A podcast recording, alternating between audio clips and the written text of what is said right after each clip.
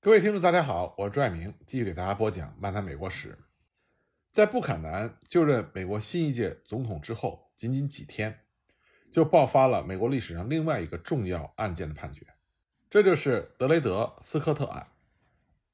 一八五七年的德雷德斯科特案的判决，又重复了之前同样的问题，那就是联邦最高法院试图一劳永逸地解决在各准州蓄奴制的合法问题，可是。结果却恰恰相反，地方分裂主义的火焰再次熊熊燃烧。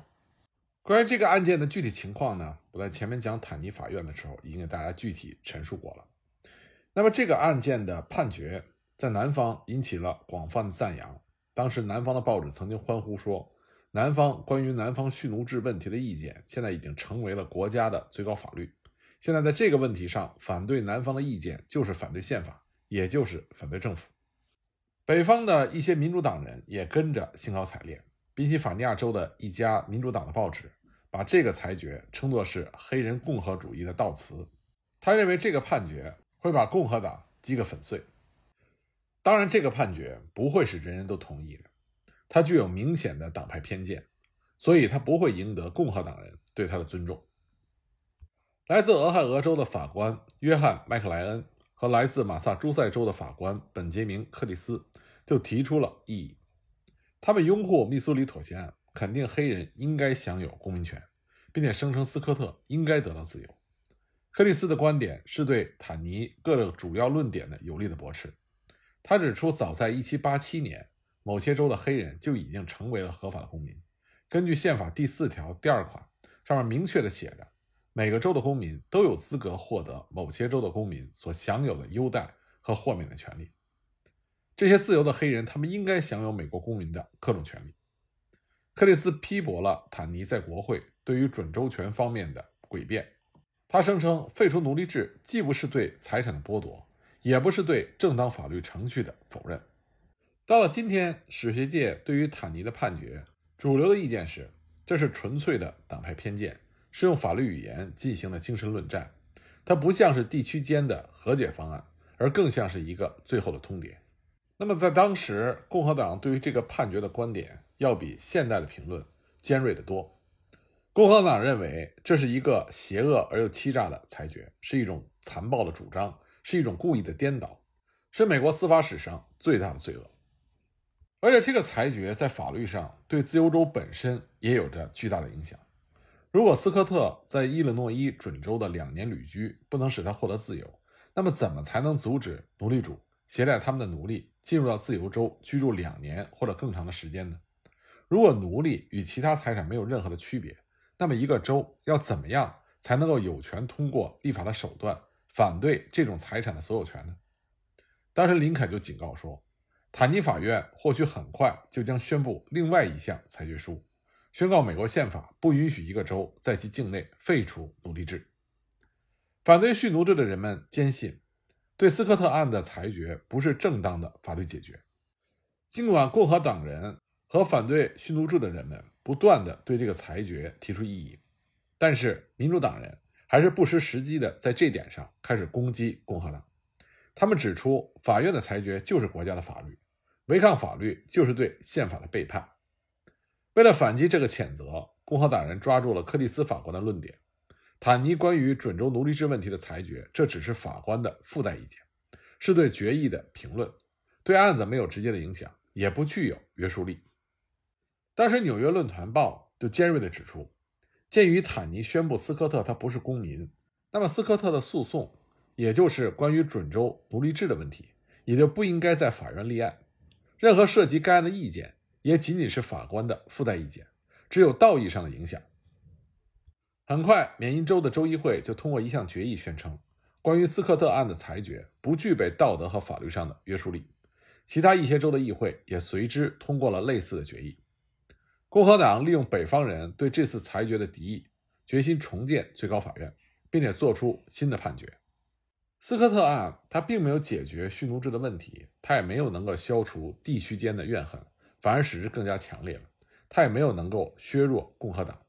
相反，由于人们相信共和党对于企图在全国范围内推行奴隶制图谋的指控，共和党因此反而得到了加强。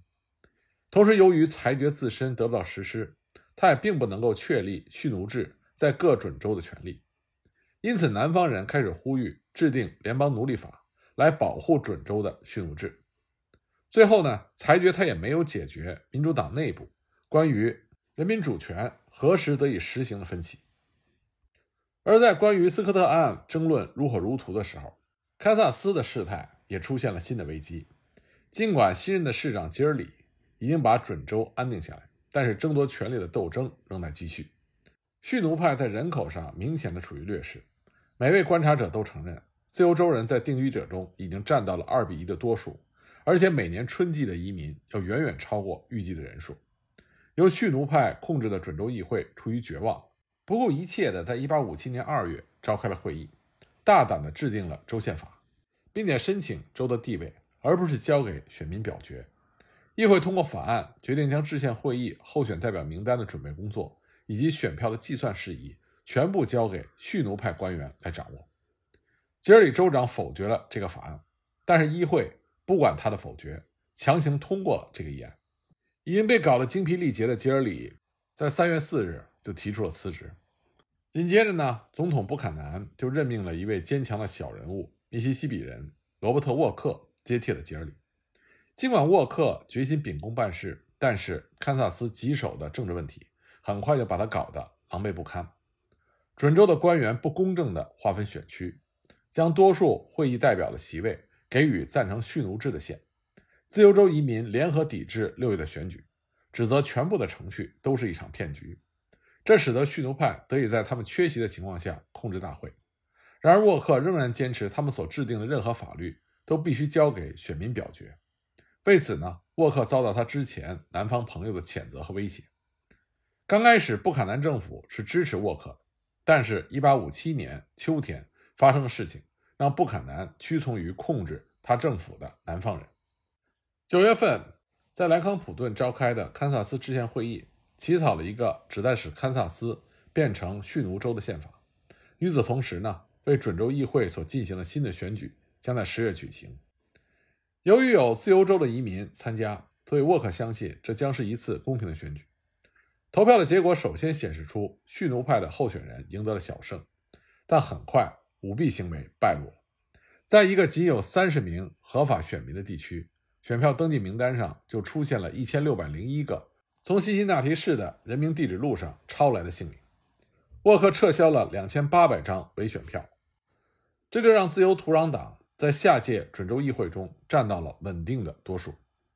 尽管南方人都因为调查选举结果而辱骂沃克，但他们改变不了的事实就是，在公平选举中，自由土壤党占有多数，而这一多数必将使莱康普顿宪法在公民表决中被否决。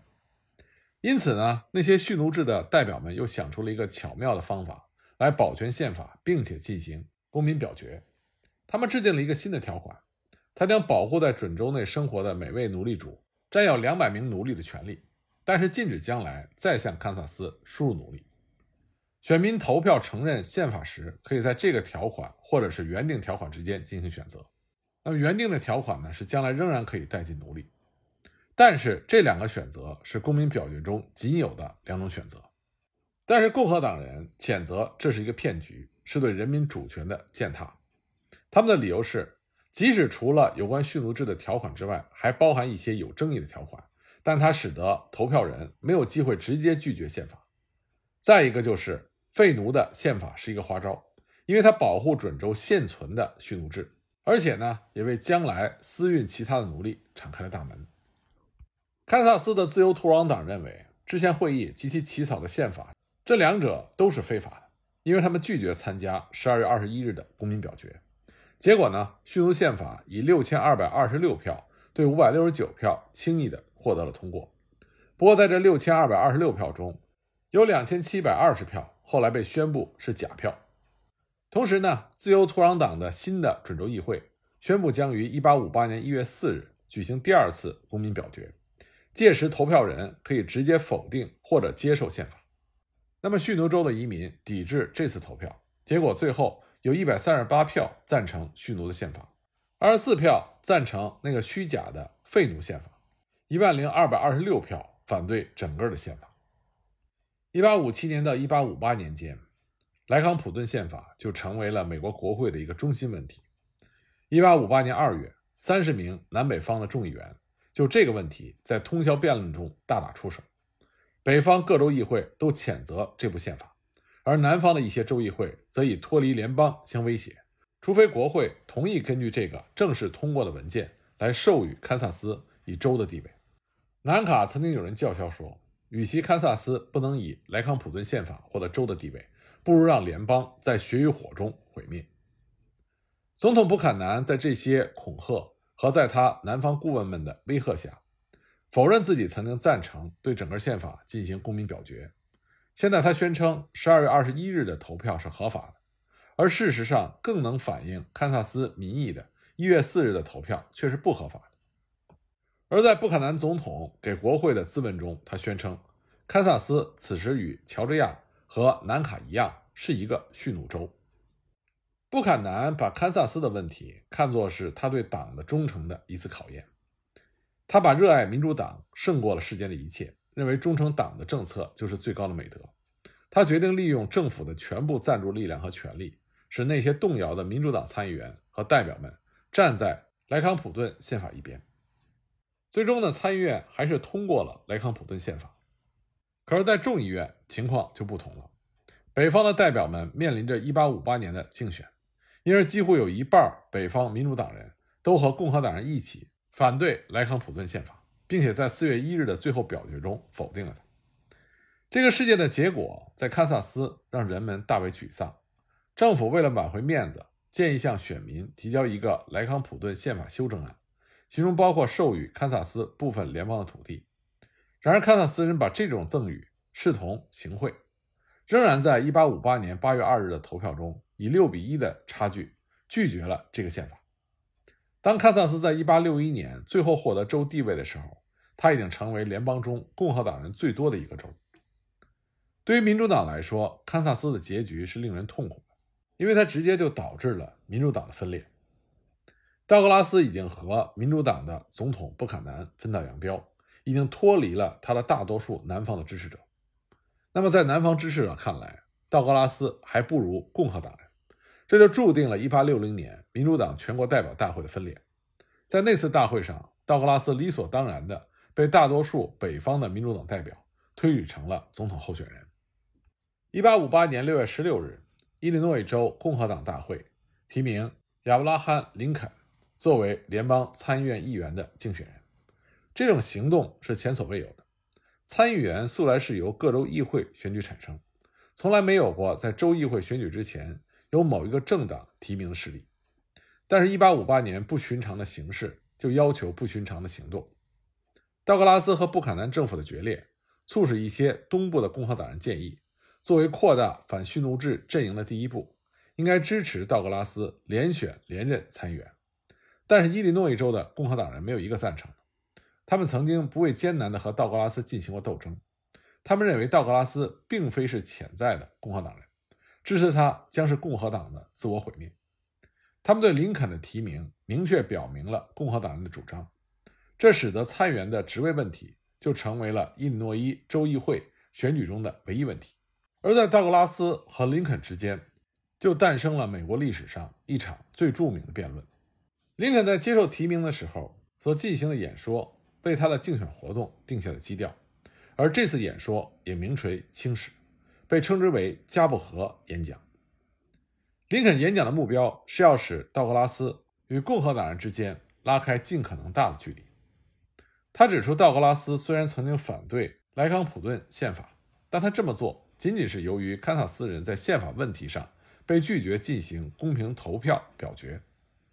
道格拉斯曾经反复的强调，他并不关心蓄奴制是被投票赞成还是被投票否决。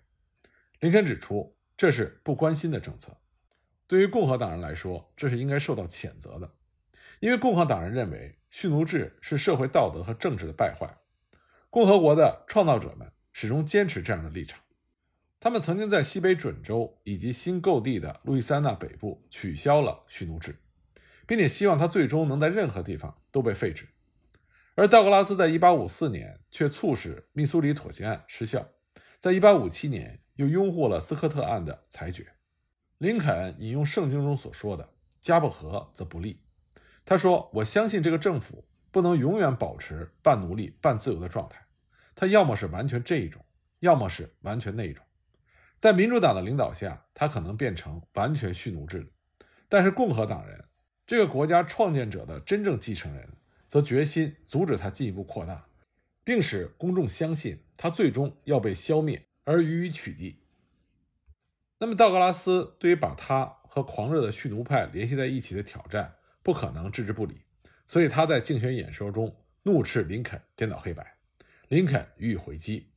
几周之内，两位竞选者相互追逐，在全州各地进行了一场长期的辩论。他们仅仅每隔数日就利用同样的讲台发表演说。最后，道格拉斯接受了林肯的挑战，同意进行七次面对面的辩论。这些辩论在美国历史上被广泛的传颂。成千上万的农民风雨无阻地涌入设在七个不同城镇的露天会场，去聆听了三个小时的辩论演说。竞选达到了极其引人注目的戏剧性的效果。道格拉斯试图把林肯化为废奴主义者，让林肯处于被动。道格拉斯说：“国家可能幸存于半奴隶半自由，因为他从一开始就是这样做的，没有理由表明为什么他不能无限期的这么做下去。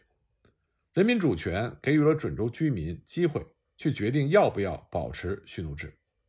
道格拉斯说：“如果让他们公平选择的话，现在幸存的准州都一定会废除奴隶制，这将满足多数北方人的愿望，而不用冒着共和党用其最后消灭的废奴主义论调来制造分裂的风险。”道格拉斯说：“此外，共和党还要求给予黑人以平等。”他不厌其烦地重复这个话题，尤其是在伊利诺伊州南部的巴特纳特县。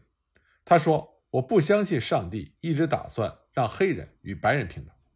当他的支持者们高喊赞成的时候，道格拉斯又大声说：“黑人属于下等种族，必须永远处于下等地位。